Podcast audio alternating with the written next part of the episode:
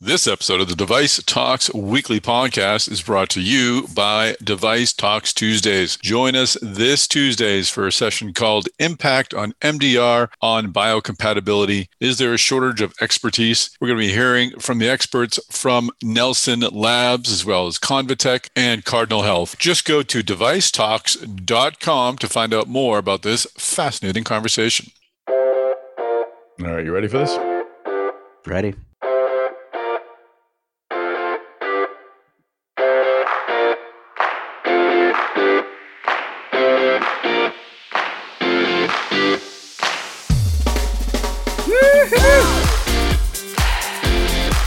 Hey everyone, it's Tom Salemi here. Welcome back to the Device Talks Weekly Podcast, and welcome if you are a first-time listener. I don't usually say this at the top, but I'd like to remind you to subscribe to Device Talks. You can find us on all of your podcast channels, Spotify, Amazon, Google, Apple. We are there. Push that uh, subscribe button, and you will receive this podcast every Friday afternoon-ish, sent directly from me to you. So please do subscribe. This week, got a great, uh, great thought-provoking uh, episode for you. So first, I'm going to speak with Achuta Kadambi. He is the assistant professor at the U C L A School of Engineering. He is going to talk a bit about a paper he wrote for Science, and we'll provide the link to it on our podcast notes about whether or not physics and product design in medical devices is introducing some unintended biases on different body types, on different races. So uh, fun conversation with Achuta, very thought-provoking. I'm sure you'll enjoy that. Second, in our closing conversation, I get to speak with Leanne Taplitsky. Leanne Taplitsky is the Vice President, General Manager of Worldwide Robotics at Zimmer Biomet. This makes her our first guest from Zimmer. Very excited about that. Leanne switched over from uh, cardiac and heart, where she had uh, Uh, built her career in engineering and sales to uh, to lead Zimmer Biomet's effort in ortho. And she has a very, very good reason why. Great conversation about her career and where Zimmer is headed in the ortho space. So let's not delay. Let's bring in my podcast partner, Chris Newmarker, the executive editor of Life Sciences at Mass Device. Chris Newmarker, how are you, sir? Doing well, man. Happy Friday. Happy Friday. It's been an interesting week. Interesting yeah, week. Busy week. Yeah. Busy week. Lots of news. Lots of. I uh, got my yeah. got my jab on on Sunday. My J and J jab. And uh, then on Monday, of course, the news came out. But uh, I know that was that must have been cheery. It's been like.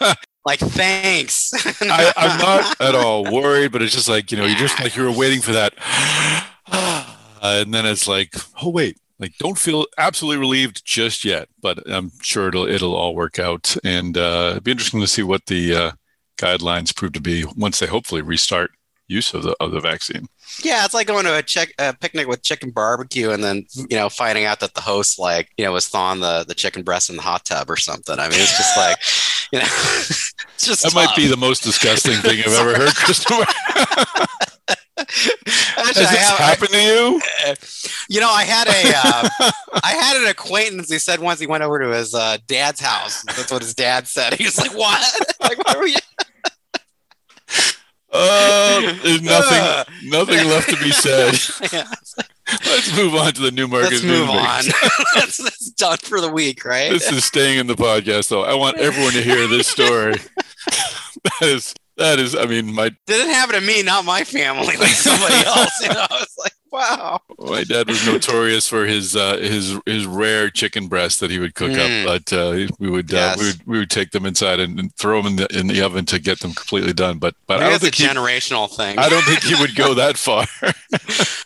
Like, all the water is warm. I could just leave the packages oh, out. like, like, I think, I think we're ordering some pizzas now. I'm not gonna like deal with this. My ear brain is scarred. All right, let's move on to all this right. week's Newmarker's Newsmakers. All right, Newmarker. You know, it's it's interesting. This week we've got a theme. We've got a theme.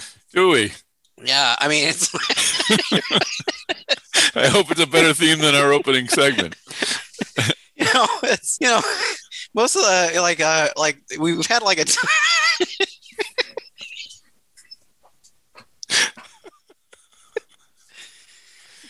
oh, dear Lord.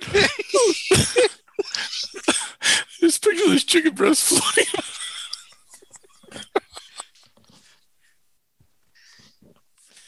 What's our theme this week, Chris Newmarker? Oh, man, we got... Uh, it's nothing to do with chicken. Uh, we've got uh, it's it's actually M and A deals. We've got a lot of big, a lot of M and A deal news this week. Well, that is that seems far more appropriate than our our initial conversation. Yes. So yes, let us let us hit with uh, hit us with number five on the you Newmarker Newsmakers list. Just to throw in a disclaimer: do not thaw out chicken in a hot tub. Yes, we are no not way, advocating no way that. Do we recommend that? Yeah. Surgeon General advises you against thawing chicken in your hot tub. Oh, God. Anyway. I'll, I'll so, put a disclaimer at the end of the podcast. Don't worry, Chris. We'll be legally covered. That's right. What's number five? Number five on the list, we've got uh, Vicarious Surgical. It's it's a SPAC deal. We got another uh, one of these special purpose acquisition company deals. SPAC attack. SPAC attack.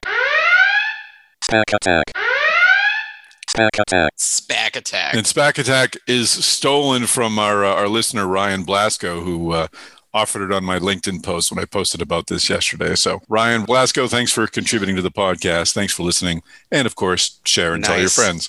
Go ahead, Chris Newmarker. So, like you know, this is uh, going to be a one point one billion dollar uh, deal in which a uh, Hong Kong-based uh, SPAC called D eight Holdings is going to acquire Vicarious, take them public. Um, you know, the plans they're going to be on the New York Stock Exchange under the symbol uh, R B O T. But uh, you know, it's been a this has been a company that's you know made.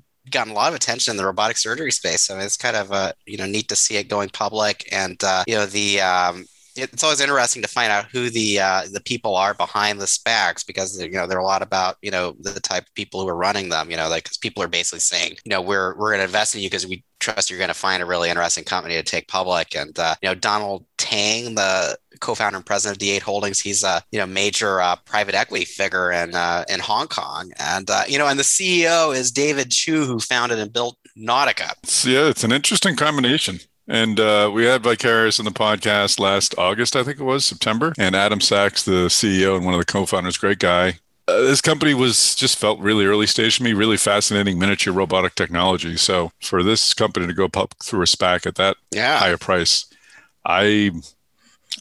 I'm not sure what to, I, I guess I can't be surprised anymore. It's again, it's a great company. No knock against Vicarious. I just didn't see it uh, going public at, at this stage. So they're going to be getting uh, four hundred twenty-five uh, million dollars in million dollars in cash, like upon the deal. That's close. Fantastic. Well, a, great. I mean, that'll be a big investment. It's going to be another big mover in in, uh, in surgical robotics and, and digital surgery. They have a cool V R component. Again, miniature robots that can kind of go inside the body and and. do intricate surgeries, so obviously connected to connected to a surgeon, not uh, not little independent robots going in there.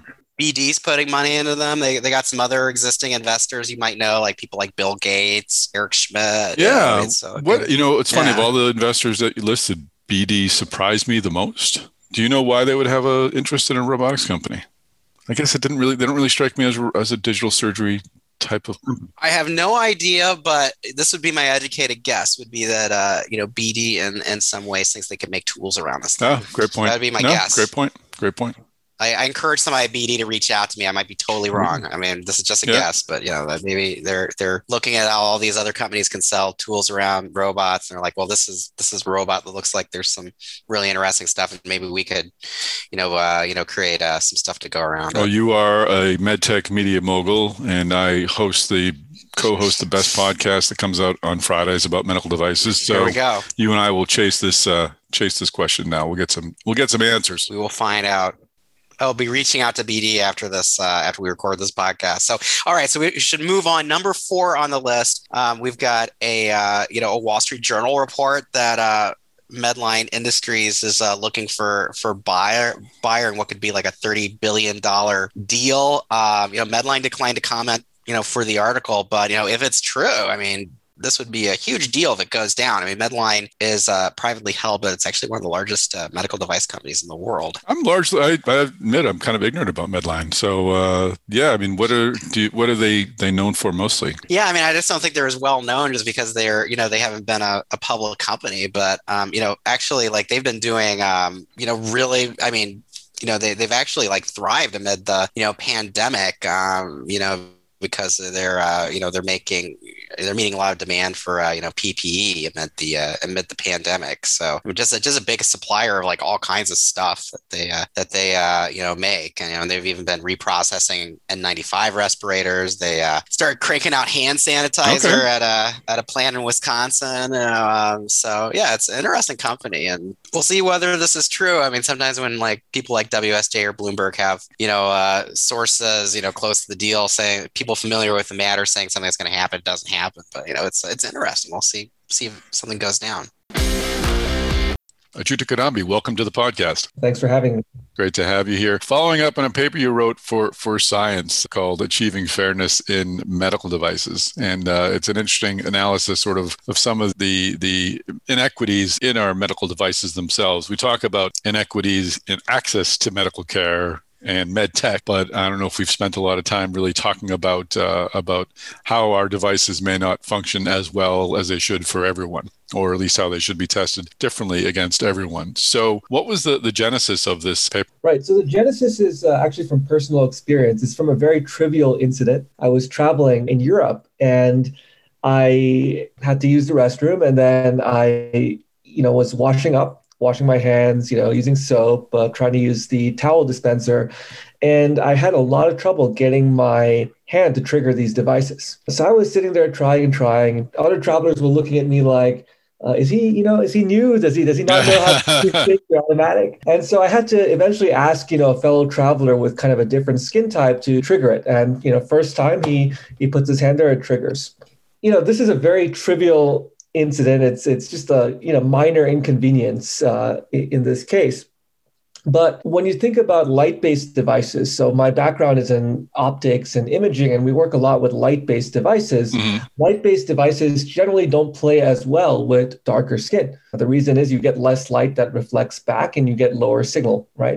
And higher, lower signal-to-noise ratios. Then I kind of took that experience from the airport and trying to trigger these automatic sinks, and then started thinking about how uh, medical devices had potentially similar implications, especially light-based medical devices. Mm-hmm. And that's what kind of was the genesis of this piece, is to really look at, you know, when somebody doesn't really have any, uh, I don't want to use strong terms like racist or anything like that here, but when someone doesn't really have any potentially ill intent, Uh, but simply designs the device based on their own experiences, sometimes we can see that it doesn't generalize to, to a broader community. So, and I know one of the first uh, examples you brought up was the, the pulse oximeter, which I think has been sort of identified by others as also uh, something that needs to be improved upon. But but you did, your background is in light, so this is a perfect way for you to, to start the conversation. Where do these fall short, and, and could you speak to maybe some solutions that could uh, could be forthcoming? Right. So I think, first of all, the jury's not out. You know, companies that make the pulse oximeters, they'll, they've put out some technical reports showing that their performance generalizes across skin types. Uh, we also have other articles, like, for example, New England Journal of Medicine in twenty twenty, uh, uh, but twenty twenty-one actually, you know, came out uh, in, in the turn of the year, started looking at how these were, when these devices were used clinically, there was a bias against darker skin types. So uh, the jury's not out. You can kind of see different opinions. There's some people who will say it's a completely a calibration issue.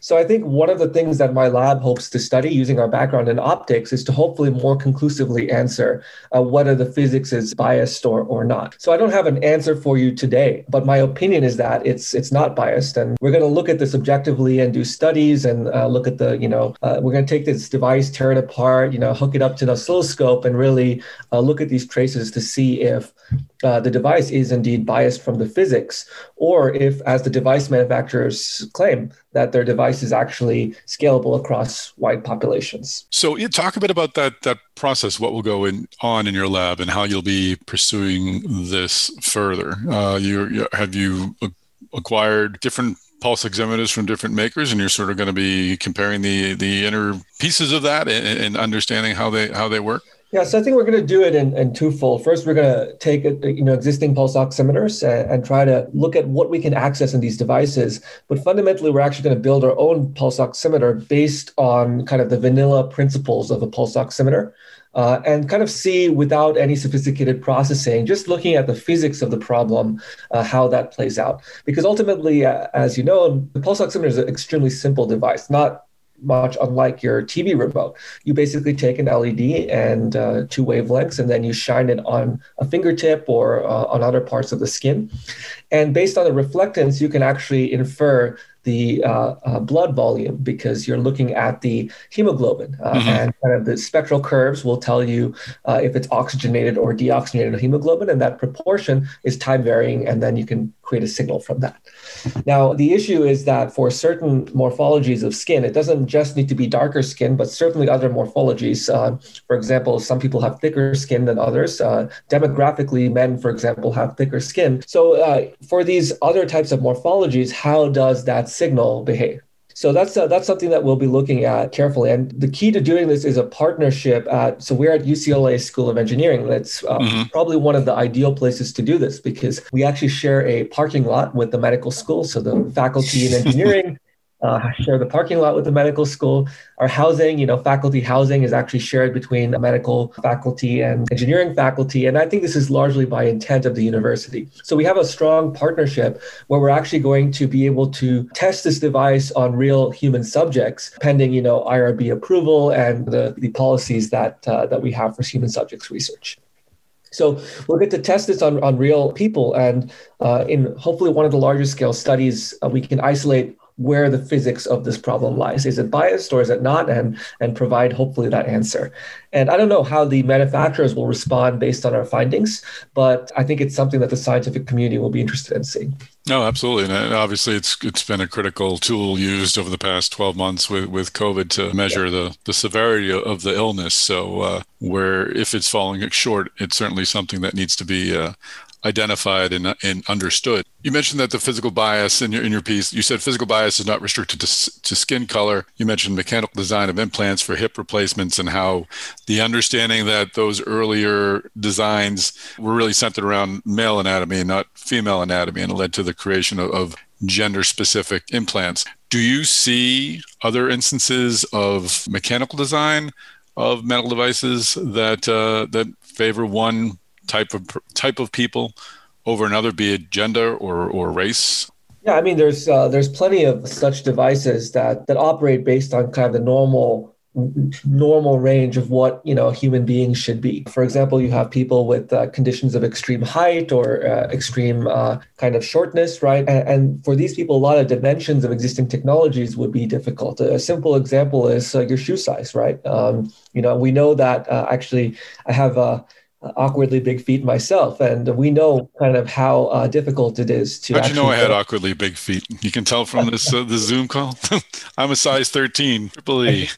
Same size. Hey, uh, here we go. yeah, so I sorry. think we're, we're right at the edge, you know, like where we still have options. I yeah. think we're right at the at the tail end. So a lot of manufacturers go up to thirteen in the stores. That's right. But sometimes if you go beyond that, you know, it's uh, it, it gets tricky. So uh, you know, I see the the medical device industry is following kind of large an eighty twenty rule. That's what business is, right? Ultimately, that's that's how businesses make their money. Uh, but I, I don't know if that's the ideal solution for something like a medical device, uh, which uh, which we want uh, uh, everybody to have uh, uh, you know similar opportunities. Looking at the, the, the rest of your piece, is is the, the majority of the bias or the discrepancy in data, does it come from more the, the computational and, and data side? Just sort of the, the you, you mentioned X-rays and how the diagnostic uh, application of X-rays was really relying upon a, a more male heavily male heavy sample and female heavy sample. Are we looking at, at the need to correct more of these these informational imbalances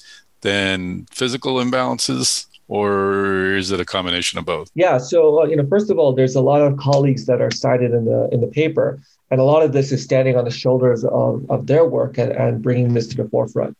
So bias in computation or uh, analogously, I'm going to conflate that with bias in A I. Uh, you know, that uh, terminology is it's a white hot area of computer science right now. Uh, uh, you know, you have hundreds and hundreds of the top scientists in the world working on this important problem. And one of the reasons that this just draws a lot of attention is because it's, if you think about a river and, you know, if you think about bias as being pollution, ultimately, uh, you know, you're looking downstream at the river, right? You're looking at, you know, where the river ends. And so the computational aspect is often very close to the end of the river. And so, you know, having a cleanup or treatment plant there traditionally could help. So in other words, uh, the downstream problem has been looked at uh, kind of with, I would say, disproportionate attention, because cleaning up the downstream problem, I, you know, people believe that that could lead to a fair device. So I think uh, definitely there's biases there, and we, and we need to to counteract that. But I think what the piece contributes that is a little bit unique from uh, what's out there from other colleagues is tracing actually bias back down to the fundamentals of physics, going all the way to upstream. And I think that's a really exciting area. So I'm actually not answering your question. I'm bringing it back upstream to the river. And the reason is because when we think about the computational bias, for example, dataset bias, but not limited to dataset bias, this is obviously suboptimal, and we need to fix that right away.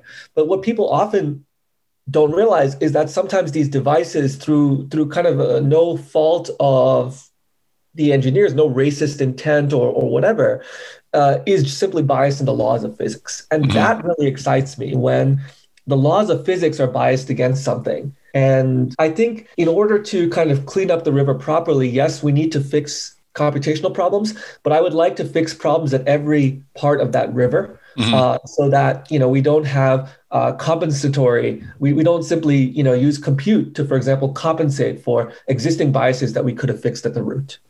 And, and I, and I, this is a difficult format to sort of analyze a, a paper like this, because it's it, it brings a lot of, it's not heavy in statistics, but it's certainly better read than I think uh, talked about.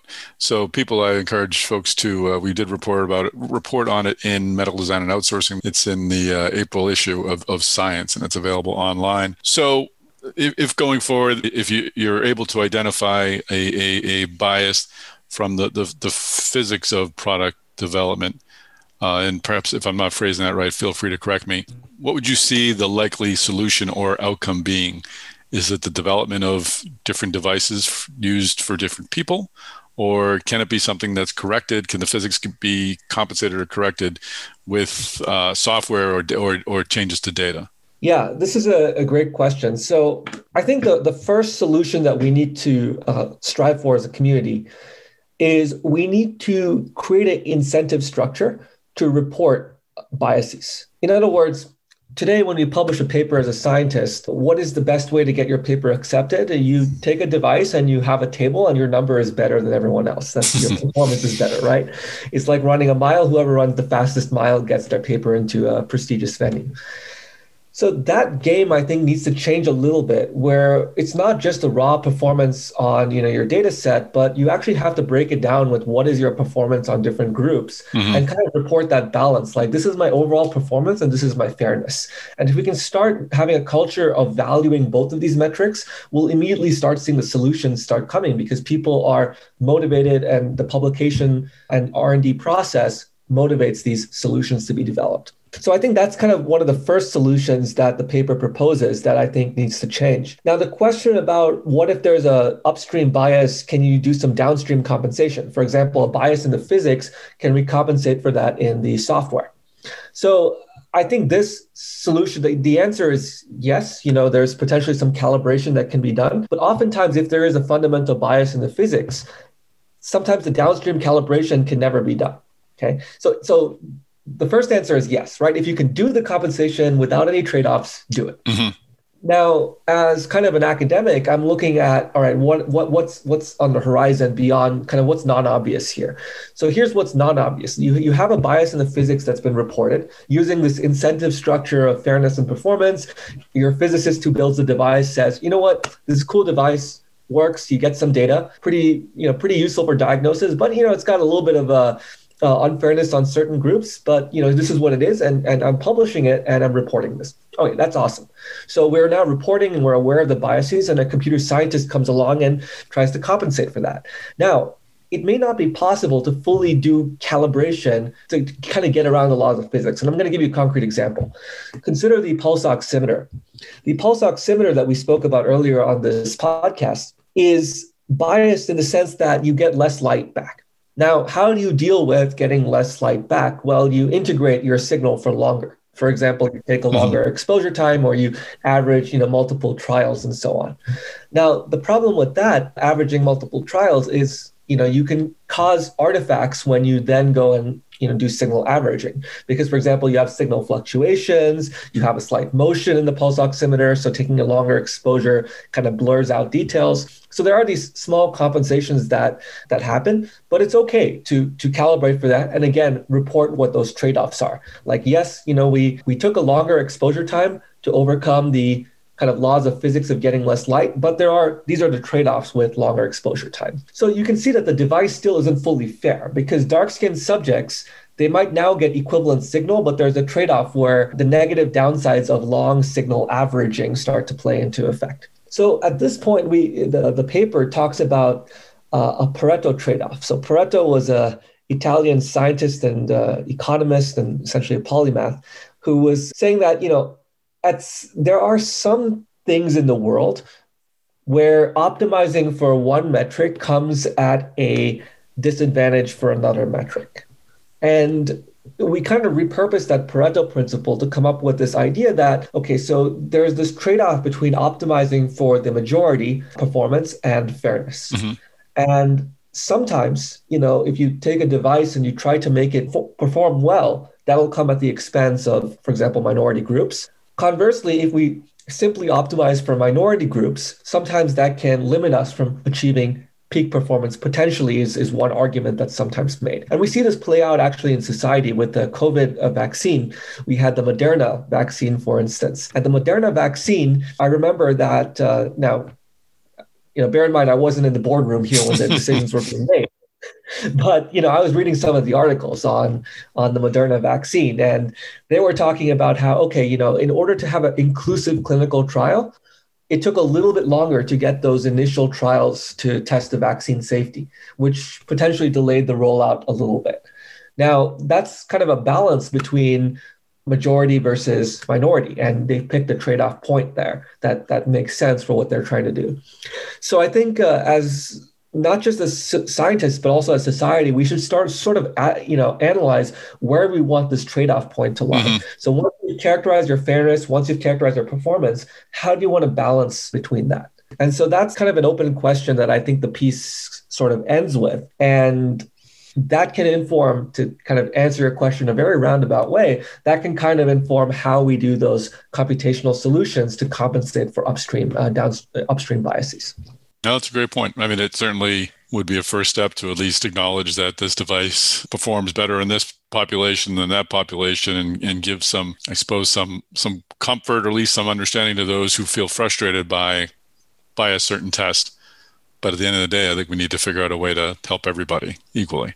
Yeah, and I think there's a there's an interesting point here. You know, they uh, they always say that uh, every, you know, dinner time discussion or drinks with friends uh, always ends up with one word, you know, and at least in my life, it ends up with aliens. So another argument to be made here, uh, to be clear, is, is there is a trade-off with what we know about current technology, about the pulse oximeter. But, you know, tomorrow an alien race could give us a new version of a pulse oximeter that works on new physics mm-hmm. that completely changes that Pareto trade-off, what's it's, what's called expanding the Pareto frontier. So we should not stop innovating in general to make these disruptive new physics and, and just push that Pareto frontier out.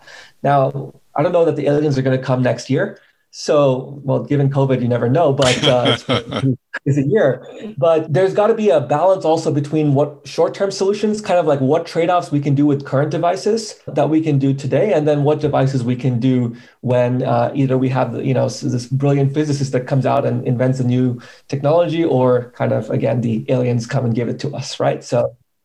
Well, if, if we do get aliens to give us some medical technology, I certainly will work to get them on, on this podcast. But uh, you're right, that, that does sort of open up the, the field of opportunity for those who may see a, a, an area that they think is settled by a technology. There actually is a, a wide open area for them to operate. So uh, great point. Excellent. Well, Achuta, thank you for, uh, for joining us on the podcast. This has been a fun conversation. Thanks so much, Tom. Pleasure to be here.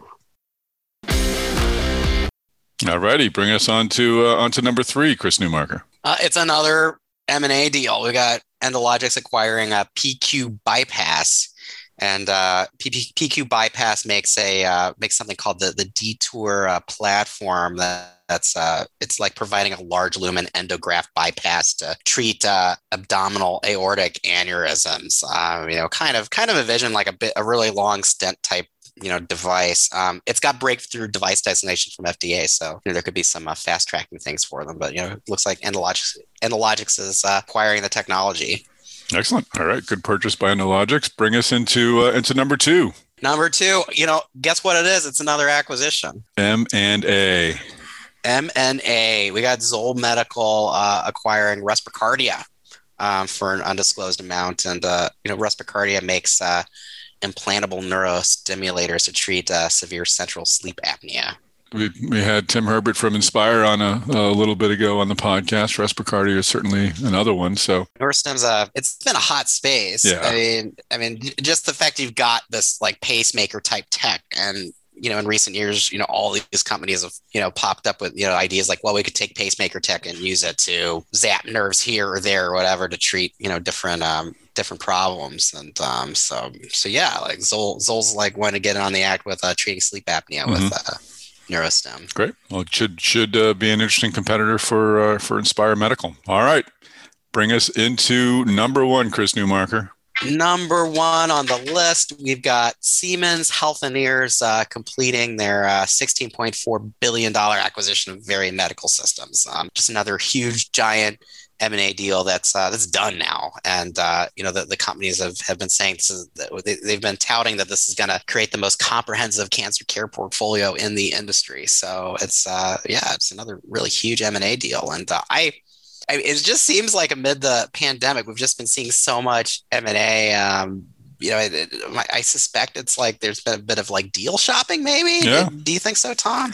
Yeah. Uh, I mean, there, we talked at the beginning of the year that there was a lot of money out there. There'd be a lot of opportunities for acquisitions, and uh, it seems to be happening. So, yeah, this this does seem to happen in cycles, though. Not to sound like yeah. an old guy on a porch, but uh, it's true. But uh, I think everything is is COVID related, so I'm sure that had some role into into it uh, as companies found. found efficiencies and found new ways of doing things. Maybe it made acquisitions more obvious than before. So interesting. Yeah, and I kind of recall we were, you know, seeing a lot of M and A as we were getting out of the, the Great Recession. So I mean, kind of kind of the same thing. You get you start to head out of a downturn, you know, like what we had in last year. You start to see a lot of deals. So so yeah, we'll see what happens next. Maybe it's the Medline deal. We'll, yeah, we'll find out. We've seen a lot, Chris Newmarker, haven't we? We've seen many things over the years. Well, Leanne Taplitsky, welcome to the podcast. Thank you very much. Very happy to be here. It's great to have Zimmer on the program. I think you're our first Zimmer guest, so it's uh, it's nice to finally have your your company represented. So we are we are completing our uh, our path to world medtech domination by getting every medtech company on here. Nice. But I want to uh, I want to follow up on your work at Zimmer. You've got a, a huge portfolio and program, but I always love to find out a little bit about our guests and about how they, they found their way into the medtech industry. And uh, my extensive research, which is looking at your LinkedIn profile, tells me that you're uh, you're a biomedical. You started off as a biomedical engineer. How how did you how did you choose this path into uh, into medtech?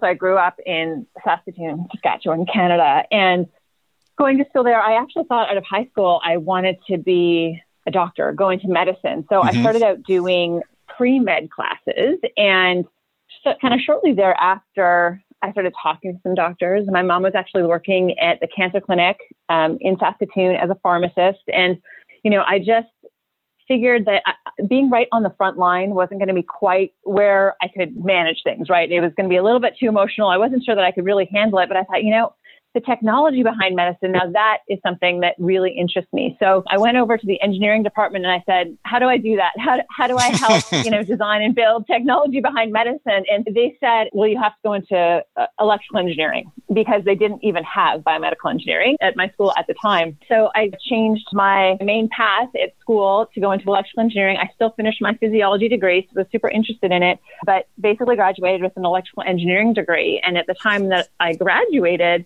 the majority of my class at the time either went into telecom or they went into oil from where from where I was. And I, I, that, that's not where I really wanted to go. I wasn't thinking that's how I was going to use my degree. I had always said, when people ask me, well, how, what do you mean by medical engineering? Like, what does that even mean? And I was like, well, you know, like pacemakers, defibrillators, stuff like that, like designing stuff that go into people that help them. And very fortuitously, I, I got an opportunity, dream job, dream location. It was with Saint Jude Medical, literally designing implantable defibrillators. Wow. As a hardware design engineer. Yeah, in sunny Sunnyvale, California. Whoa. And so I was out of there, you know, warm weather, honestly, really dream job, exactly what I wanted to do. So I, I just feel really lucky. And, and I started there and spent twenty years with Saint Jude Medical and then Abbott, and loved my time there. And I uh, got to spend a lot of years just doing a number of different things with that organization, from hardcore engineering all the way through to sales, actually, and kind of everything in between. That's just great. Loving kind of every minute of it. Yeah. So you started at Saint Jude, but then you went back to, to Duke for a biomedical engineering engineering degree. What what what led to that? Again, the hardcore engineering I was doing, I loved it, but it was a lot of time behind the computer screen. And mm-hmm. I just thought, you know, I want to be, I, I I really love this idea of patients, you know, having wanted to be a little bit closer to that. And so thought, you know what, the, the opportunity here for me maybe to go back to school and truly do my master's in biomedical engineering, and had the opportunity to go to Duke to do that, and loved it. And there I was actually sitting, you know, in in the electrophysiology lab, recording data, had an opportunity to work both in the biomedical engineering department as well as right in that electrophysiology lab, and got my degree, and then was able to go back, sort of continue and go and work right in the area that I was studying, which was atrial fibrillation at the time, back with Saint Jude Medical. So took a small hiatus from industry, but just to get that degree and then continue along that same path.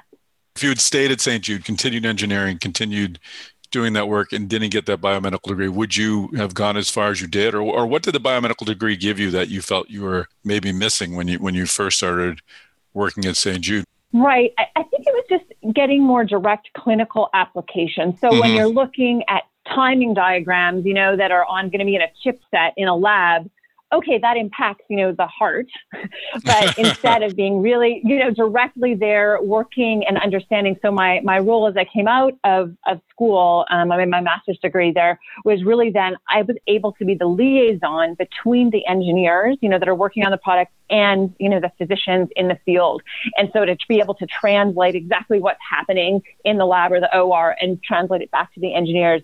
And, and I was really at that time doing preclinical data development, first human use trials, bringing new technology to market.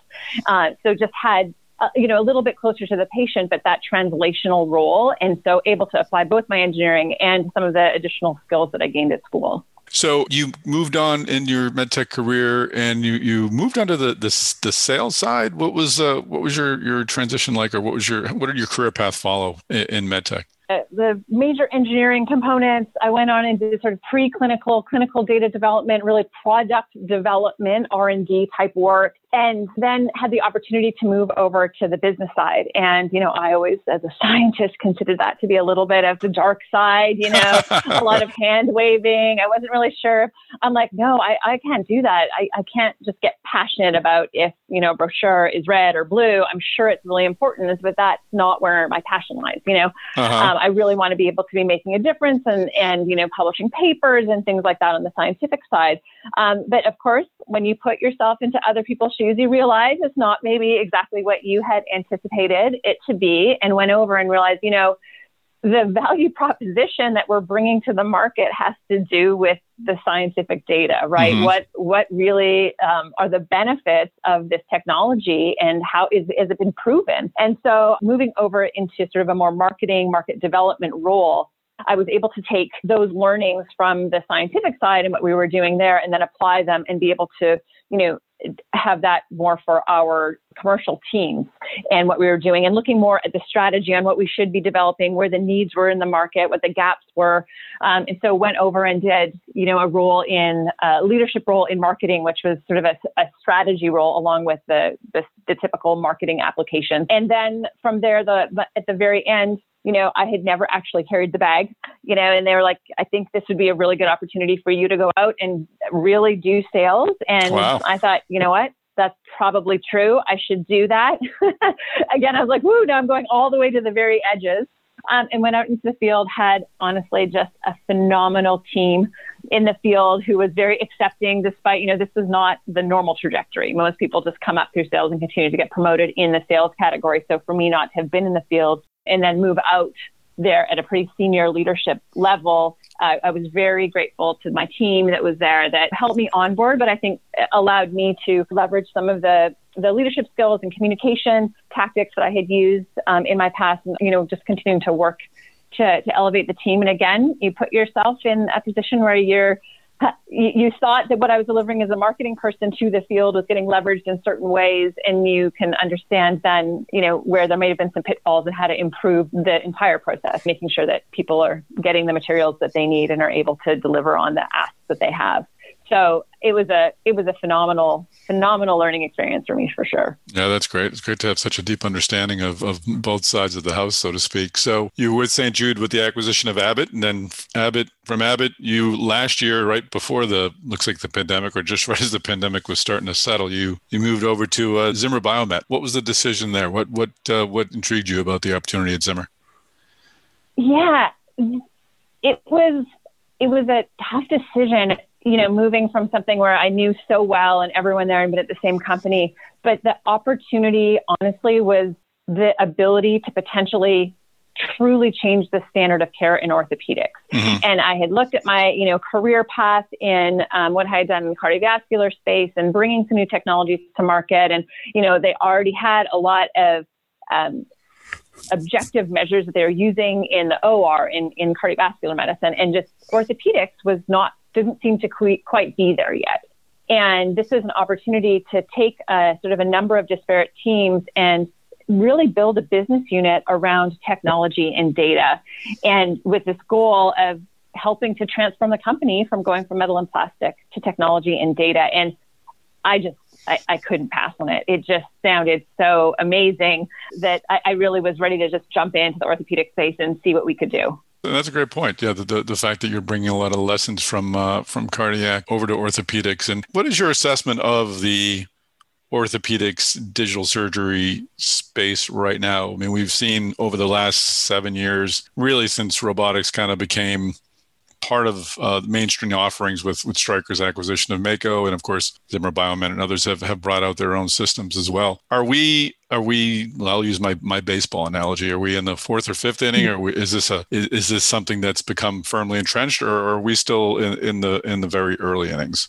So I, I think we're still in pretty early innings, mm-hmm. but it's accelerating quickly is what I'll say. You know, I think Zimmer Biomet, having brought Rosa to market, and even through the pandemic through twenty twenty, it really did accelerate. You know, there, I think there's a new mind share change that technology is going to become an integral part of orthopedics. And, you know, you can look at different things that are tipping points, whether that's COVID, looking at pre and postoperative care and having to remotely manage things, or it's that patients are actually now really becoming more and more involved in their own care pathway. And they're, you know, they're used to using technology every day for everything that we're doing, right? They're, they're using their phones, or they're using their G P S, or whatever the, the case may be. And, and I think they're looking for that now, as you know, they're they're looking at any kind of healthcare that that they're getting. So patients are going to be, I think, an impetus to that. And then you hit a level of plateau of outcomes mm-hmm. as well. You know, so still with knee replacement, one in five patients isn't completely satisfied. Length of stay isn't necessarily getting a whole lot better. You're not improving efficiencies as much, let's say, within the O R in orthopedics. So we're going to need technology to kind of get over that hurdle, you know, of, of really being able to improve care, improve outcomes, improve efficiencies, and ultimately, you know, hopefully improve value and, and those experiences across that entire continuum of care. Well, let's talk a bit about Zimmer Biomet's offerings. I mean, you launched just last month your Z B Edge connected intelligence suite of digital and robotics tech. What is in that suite of, of offerings, and how do, how will you move forward with uh, with this uh, this package? Yeah, so this is really meant to to brand that entire suite, to your mm-hmm. point. So we have all of our connected digital health and robotic technologies. They're purpose-built to be seamlessly integrated with each other to ultimately optimize care. And so it will include today the, you know, our Rosa robotics platform, our My Mobility with Apple Watch platform, our planning tools, our Omni Suite, um, which is basically the O R intelligence that we have. And then all of that, then all of those different disparate pieces come together with our Ortho Intel intelligence platform. And the idea here is that you bring all of those data points together, which there are literally thousands across that patient's care continuum.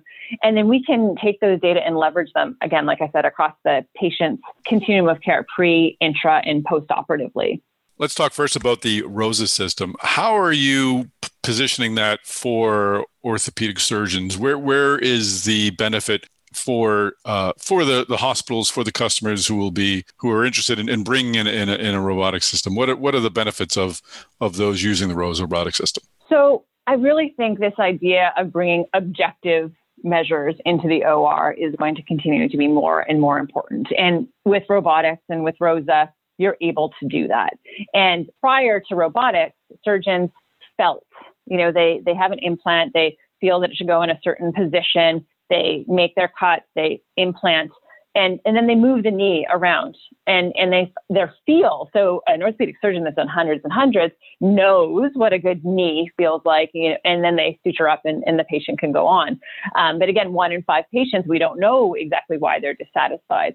So now with bringing in robotics into the surgery suite, you can now take very specific measurements and you can understand exactly the cuts that you're doing. So bringing in a, a much, much higher level of accuracy and truly understanding what you've done pre and intraoperatively, and then what those results may look like postoperatively. So mm-hmm. having that having that accuracy and those objective measures intraoperatively, and then with Rosa specifically, we've designed it so that it really works alongside the surgeon. So we just, it, it goes right into their standard workflow. It's not kind of forcing you into a new, new workflow. So that we think that that's a, you know, a nice advantage. So that transition from standard instrumentation over into robotics is meant to be very smooth.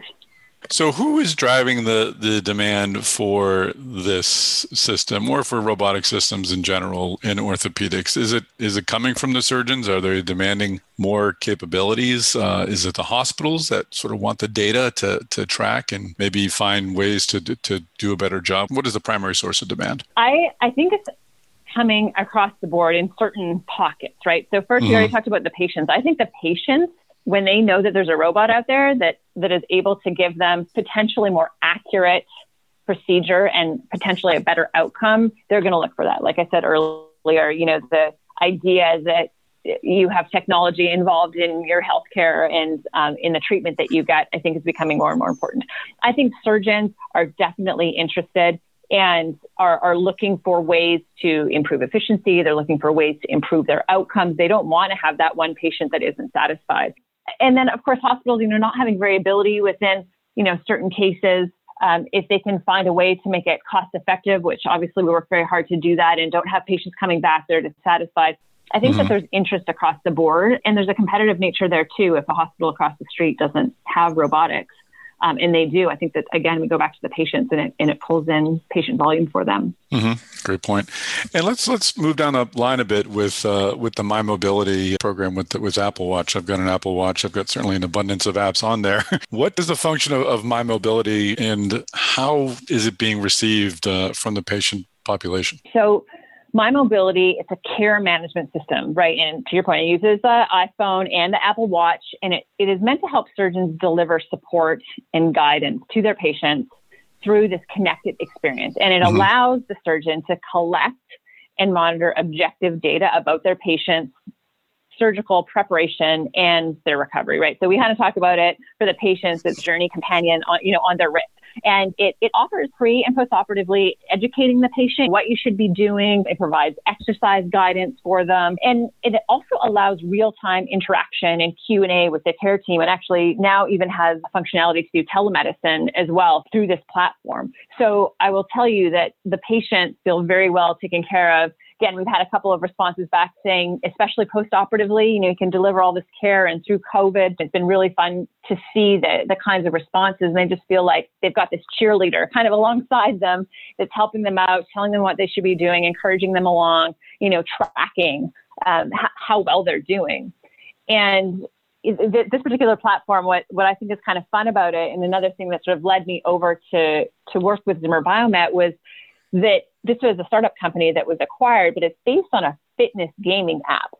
So it's built in a very hmm. different way. And also this partnership with Apple that is a little different than what I feel like I've seen in typical med tech apps. You know, it, it's just built built to be super engaging, to be a very um, great user experience. And then again, the partnership with Apple has lent itself well for us, that we're a, we were able to get some metrics ahead of time. So now we can even measure gait uh, it, it, through a special algorithm with a Health Kit app that we got access to early, that we can then go in and, and apply to our My Mobility platform. So let's talk a bit about your smart implant system. How does that fit into all of this? Because that would seem to be a, an integral part. It is, and it, it will be, certainly. We are we are really, really excited about Persona I Q, which is what we're calling the smart implant. Essentially, what that is, is our Persona knee system with an additional little bit of a stubby stem on it. And what that does is it collects a whole bunch of high fidelity data to track patient recovery. So this is really about post-operative measurements. So we have our My Mobility with Apple Watch platform that collects both pre and post-operatively, Rosa intraoperatively. It all goes into our Ortho Intel intelligence platform.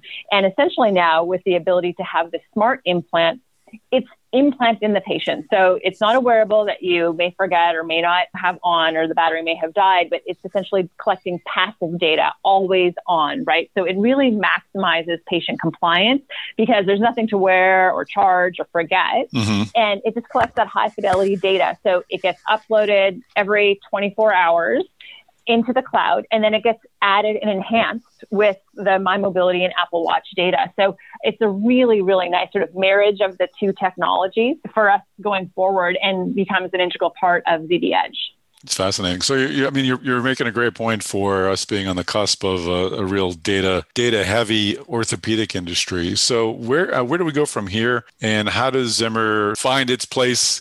Yeah, so I really feel like it's Z B Edge. So this idea of being connected and having, already today, we have thousands of patients on our My Mobility with Apple Watch platform, and engaging the patient and having the patient at the center of what we're doing and how we're thinking about it, I think is going to be critically important.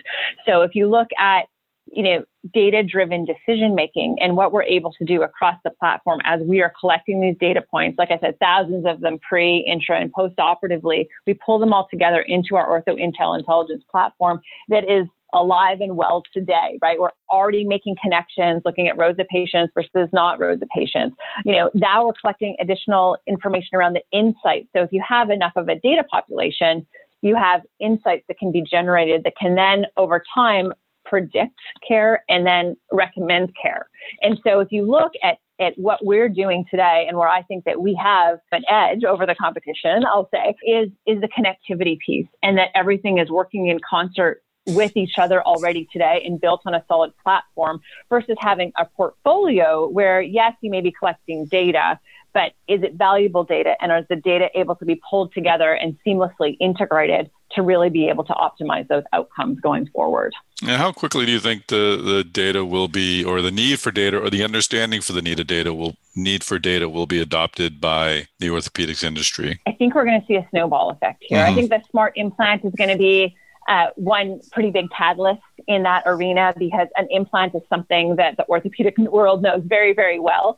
And now that that is actually generating data directly from the implant, I think it's going to be a catalyst for looking at, okay, well, I have data now directly from the knee. Oh, there's this My Mobility platform that is that goes around that as well. And I have data from my Rosa system that can all be pulled together. And again, you know, we're working really hard to make sure that the user experience, both from the patient perspective, as well as for the surgeon and the care teams, it's not disruptive to what they're doing today, but it enhances what they're doing and hopefully will make their life easier going forward. And I think that's ultimately where you really start getting, you know, a lot more adoption of technology. And of course, the goal here is is better outcomes. So if we get to the point where the surgeons and the care teams that are leveraging the technology are finding that their patients are doing better, and that they're able to get, you know, maybe one extra um, case in the O R per day, or go home a little earlier, whatever the case may be, mm-hmm. um, around efficiencies. And, you know, there's, and there's value that, that is really being provided. I mean, that's ultimately what's,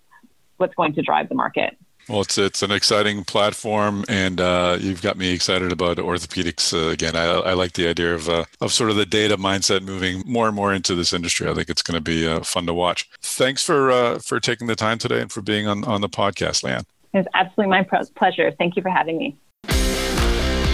All right, well, it's great to hear from Leanne Taplitsky from Zimmer. We finally got Zimmer on the podcast, Chris. Yeah, we're uh, we're completing our uh, our medtech bingo card. I want I want all every medtech company ever on this podcast at some point. I think that's sounds important. Like a plan. We'll get through it. Maybe we'll get uh maybe the, if something happens with Medline, we'll get uh Medline on that here. That would be great. That would be great. Always happy to learn. We got to get Zoll on here. We get more Zimmer folks. We've got to keep reaching out and uh, and serving this awesome community. And speaking of community, it really it is. is. It is. It's great to be part of it. Speaking of community, Chris Newmarker, how can they find you on social media? Well, you can find me on LinkedIn, Chris Newmarker, just like uh, a new marker. Uh, you can find me on Twitter at Newmarker. Uh, yeah, always uh, always happy to meet new people and uh, you know hear hear new ideas for stories.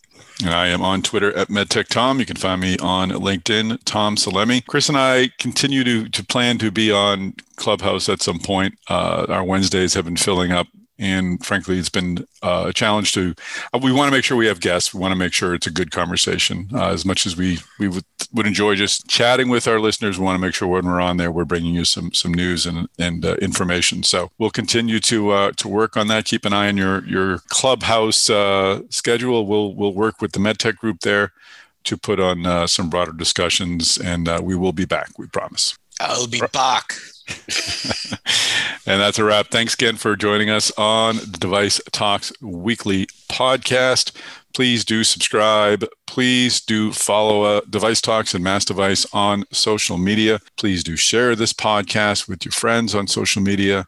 And uh, when you do, tag Chris and myself on those aforementioned, aforementioned social media connections. We'd love to be uh, be part of that conversation. And of course, tune in next week. We'll have another great episode of the Device Talks Weekly Podcast waiting for you.